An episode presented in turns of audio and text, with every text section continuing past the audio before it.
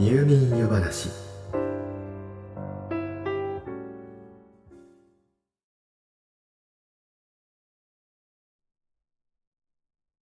職場での仕事やグループ活動など。複数人で何かを達成しようと活動していると。必ずと言っていいほど出てくる不満がこれ。私はこんなにやってるのに。あの人は手を抜いてる。不公平だ。実際には個々の能力や環境などの違いもありますから。その作業量や貢献度合いを正確に測るのは難しい場合がほとんどでしょう。しかし、自分は頑張っていると考えている人ほど、もやもやする気持ちはよくわかります。では、どうしてこんなことが起こるのでしょう？この疑問を解消すべく、ある実験が行われていました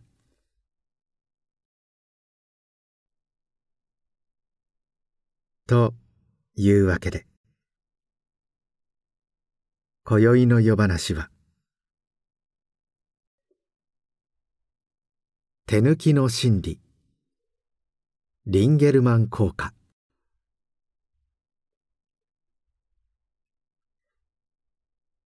手を抜くどころか何もしないで利益だけを得る人もいてこういった人はフリーライダーつまりただ乗りなどと呼ばれますがこれからお話しするのはそこまでくっきりしたお話ではありません。人はある作業を集団で行うと個人で行った時よりも手を抜く傾向にある。という現象のお話です。これは社会的手抜きと呼ばれています。20世紀の初め頃フランスの農学者マクシミリアン・リンゲルマンが行った実験からこの集団心理現象である社会的手抜きはリンゲルマン効果とも呼ばれています。リンゲルマンの行った実験は綱引きや荷車を引くなどの作業を集団で行わせるというものでした。その作業に参加する人数を最初は少人数でそして段階的にその人数を増やしていってそれにより一人当たりが出す力がどう変化するかを確認していったのです。その結果はというと一人の時の力の量を100とした場合二人の場合は93 3人では85と減少してゆき。8人になると49と。一人一人は半分以下の力しか出さなくなった。というものでした。つまり皆が常に100の力を出していれば単純な足し算になるはずですから2人で200 3人で300、8人では800の力になるはずですが、実際には人数が増えるほど、計算上の単純合計力と実際の合計力の差が開いていったのです。この差が人数が増えるほど拡大していく現象を指して、リンゲルマン効果と呼んでいます。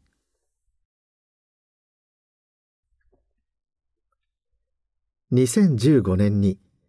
NHKE テレの番組でこの実験を再現しています。参加者に実験の目的を伝えずトラックにロープをつなぎこれを引っ張って動かすことに挑戦してもらったのです。その際個人の力は測定しないと伝えてあります。すると一人ずつ引いた時の力の平均は一人当たり106キロでしたがロープを3本つないで3人で引くと平均は100.2キロに。さらに5本で5人に引いてもらうと97.9キロにまで低下していたのです。まさにリンゲルマンの実験と同じ結果が出ました。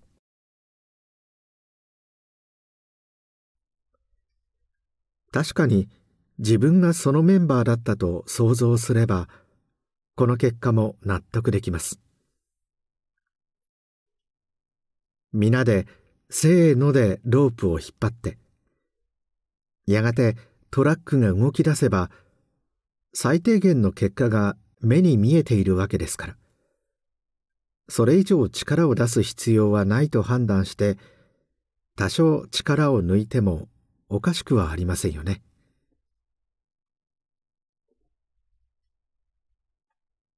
番組ではさらにどうすれば個人の時と同じように100%の力を発揮してくれるかについても実験しています。まずは同じ条件で綱引き連盟のメンバーに挑戦してもらいました。言うなれば綱引きのプロです。すると見事参加人数の増加による個人の力の出し惜しみを防ぐことができました。ただこれは個人個人のプロフェッショナリズムとでも言いましょうか。トラックを動かすことが目的というよりもロープを引っ張るというその行為自体に目的と価値を持った個人の集団だったからなのかもしれません。では最初の手を抜いてしまう人たちに力を出し続けてもらう方法はないのでしょうか。番組ではチアリーダーに応援してもらうという方法をとりました。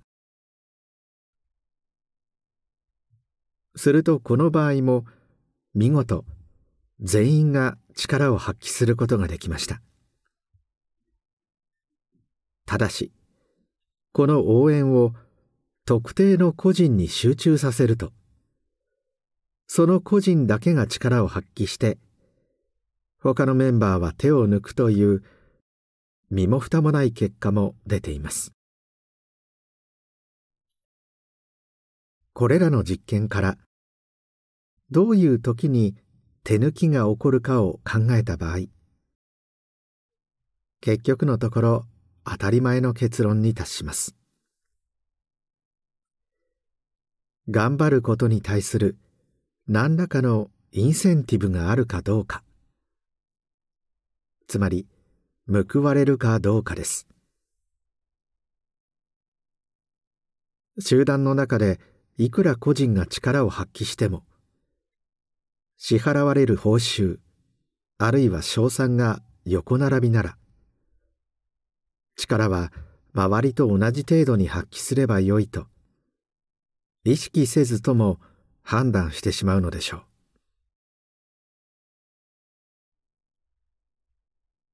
う。作業量に対して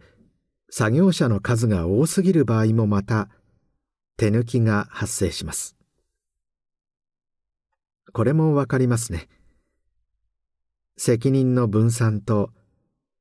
誰かがやるだろうです。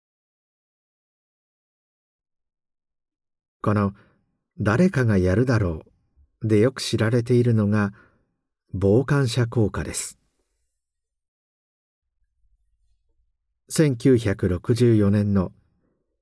キティ・ジェノビーズ事件がよく知られています。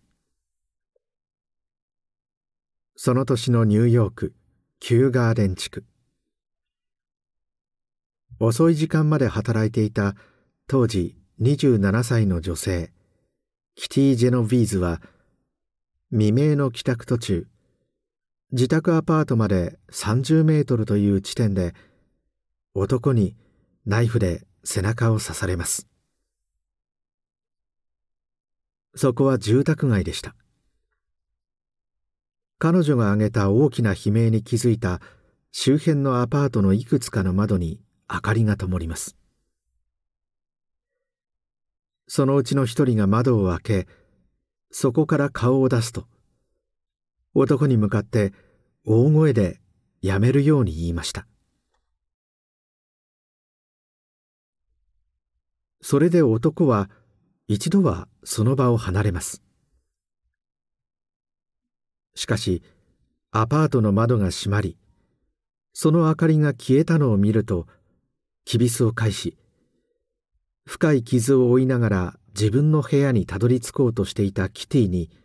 再度襲いかかります。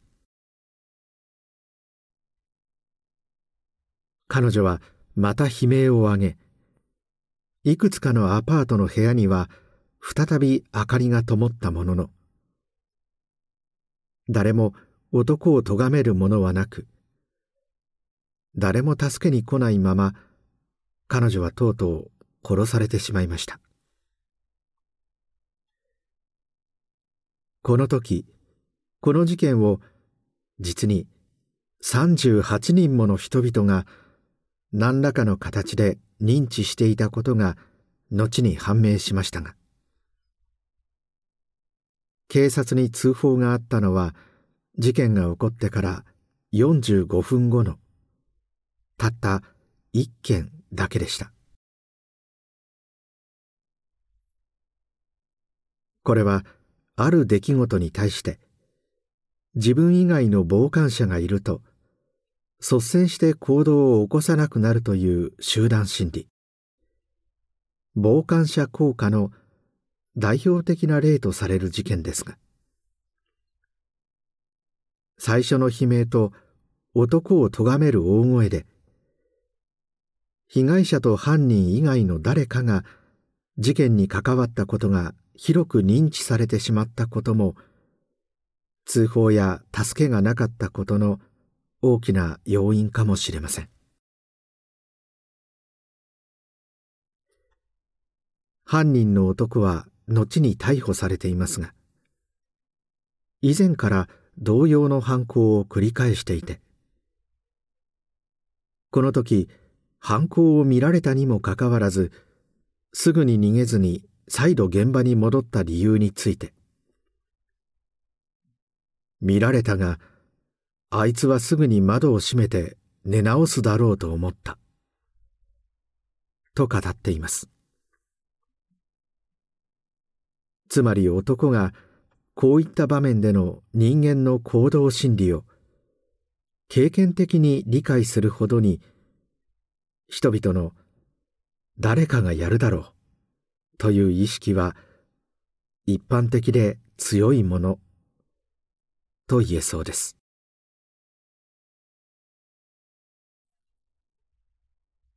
ですからご存知とは思いますが突然人が倒れたなどの緊急を要する際周囲の人に助けを求める時にはあなた AED を探して持ってきてあなたは救急車を呼んでなどとしっかり人を指名することが大切だとされています。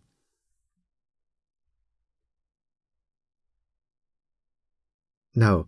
傍観者効果は傍観者の数が多いほど強く働くことが分かっていますがこれは何も事件や事故といった場合によっては大きな責任を問われかねない出来事に限りません。何らかの作業ミスをチェックする際にもそれは起こります。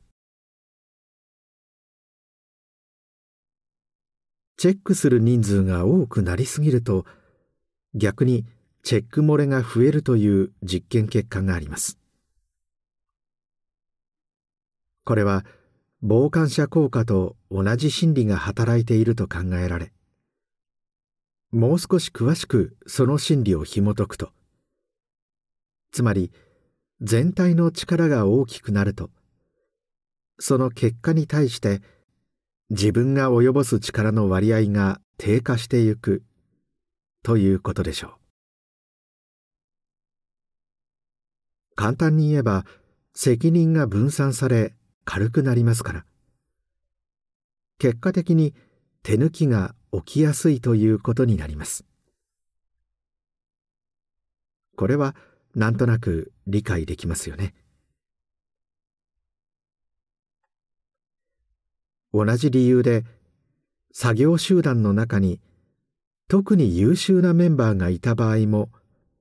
手抜きが起こりやすくなります。結果に対する優秀なメンバーの影響が大きくなった分自分の力が及ぼす影響の割合が小さくなると感じるからです。そのせいで結果的に優秀な人間にばかり仕事や責任が集中してしまうのはあなたも実生活で感じる機会があるのではないでしょうか。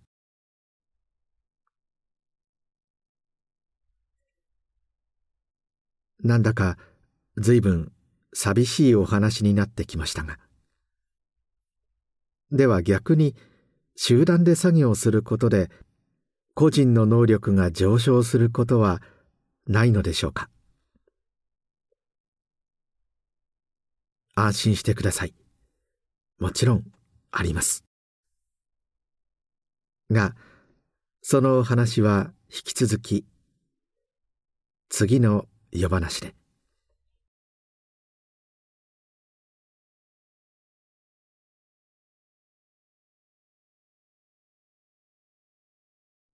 おっと。もうこんな時間。今夜もまた喋りすぎてしまったようです。今宵のお話はこの辺りにしておきましょう。よろしかったらまた明日の夜お休み前の時間にいらしてください。まだまだお話ししたいことがたくさんありますから。それではおやすみなさい。どうぞ。良い夢を。